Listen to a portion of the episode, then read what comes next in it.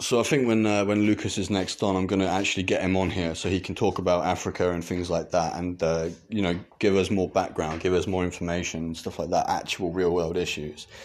Uh, but I wanted to uh, include a few of those, so it'd be really interesting to have his perspective, to get his views and stuff like that, and also, you know, I did base uh, a large part of Washburn on Lucas. I also realised that it was very unfair of me to try and put put Jewel in the uh, in that position, but at the same point, I I, I thought he would uh, he would take to it and that he would like to talk about it, but uh, I'm, I'm not everybody does, I suppose. I know Lucas will.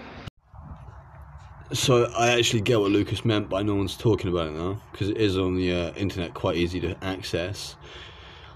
I think he even means that it's not on TV, or if it is on TV, then he would actually mean that people aren't talking about it.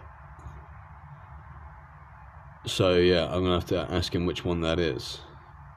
But yeah, I, I haven't watched TV in ages because I, I don't have access to it at the moment.